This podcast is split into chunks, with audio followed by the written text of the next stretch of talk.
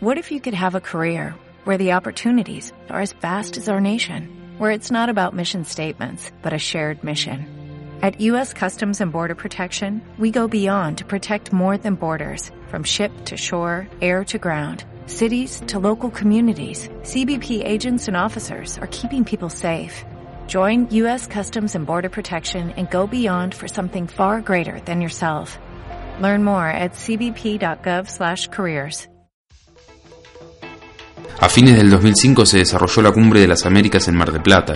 Estas reuniones se venían realizando desde 1994 bajo el impulso de los Estados Unidos con el objetivo de crear un área de libre comercio en todo el continente denominada ALCA. El plan norteamericano indicaba que para este encuentro se llegara a la firma de las actas de constitución.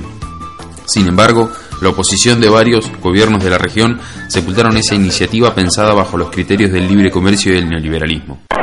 Propuesta, como ya he dicho, muy vieja, pero que va cambiando de nombre a medida que pasan los años, las décadas y los siglos. Ya la llamaban la doctrina Monroe en una época. Más recientemente, la iniciativa para las Américas.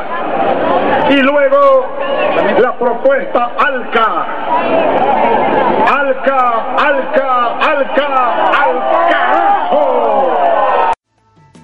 partir de esos acontecimientos comenzó a dar sus primeros pasos la orientación de la política exterior del kirchnerismo, que buscaba fortalecer los lazos con los países de la región y con los denominados países emergentes, en detrimento del vínculo con los países centrales que durante la década del 90 el canciller del menemismo Guido Di Tella definió como relaciones carnales.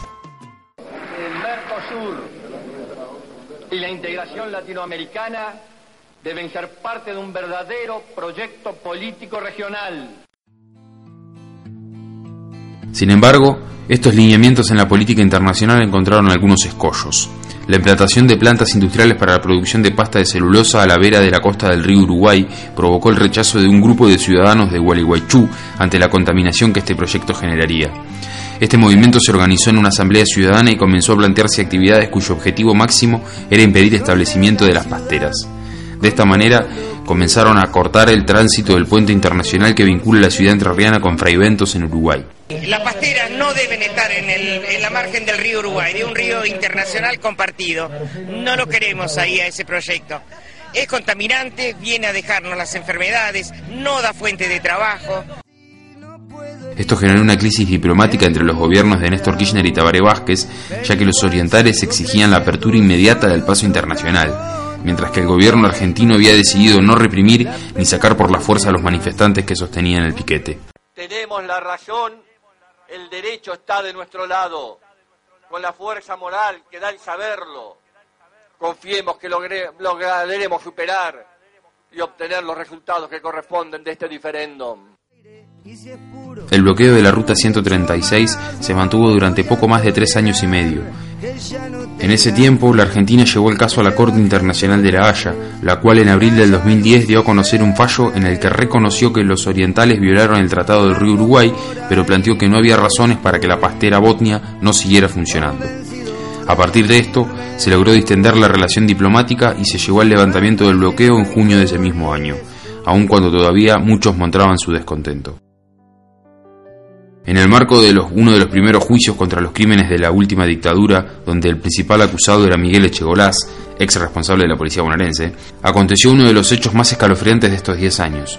Uno de los testigos en el juicio, Jorge Julio López, quien había sido secuestrado y torturado en 1976, volvió a sufrir ese tormento.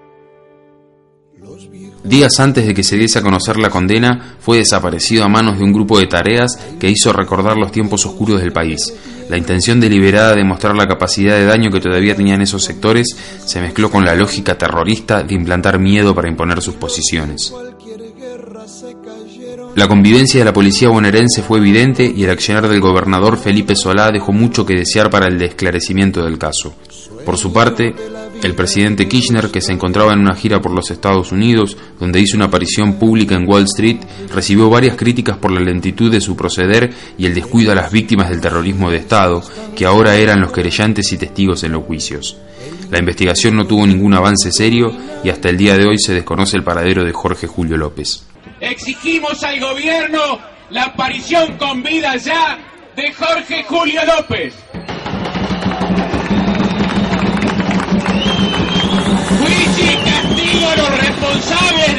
Secuestro y desaparición.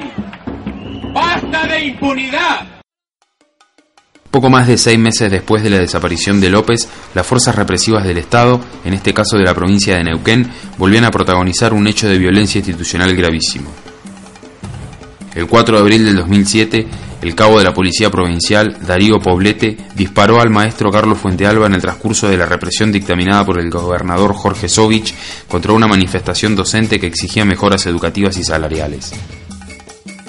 El crimen generó un clima de gran indignación a nivel nacional, con marchas multitudinarias en varias ciudades del país exigiendo cárcel a los responsables materiales y políticos.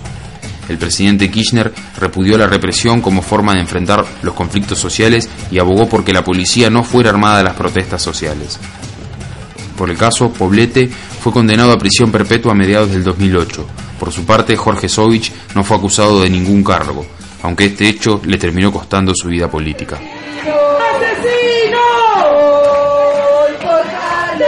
Juicio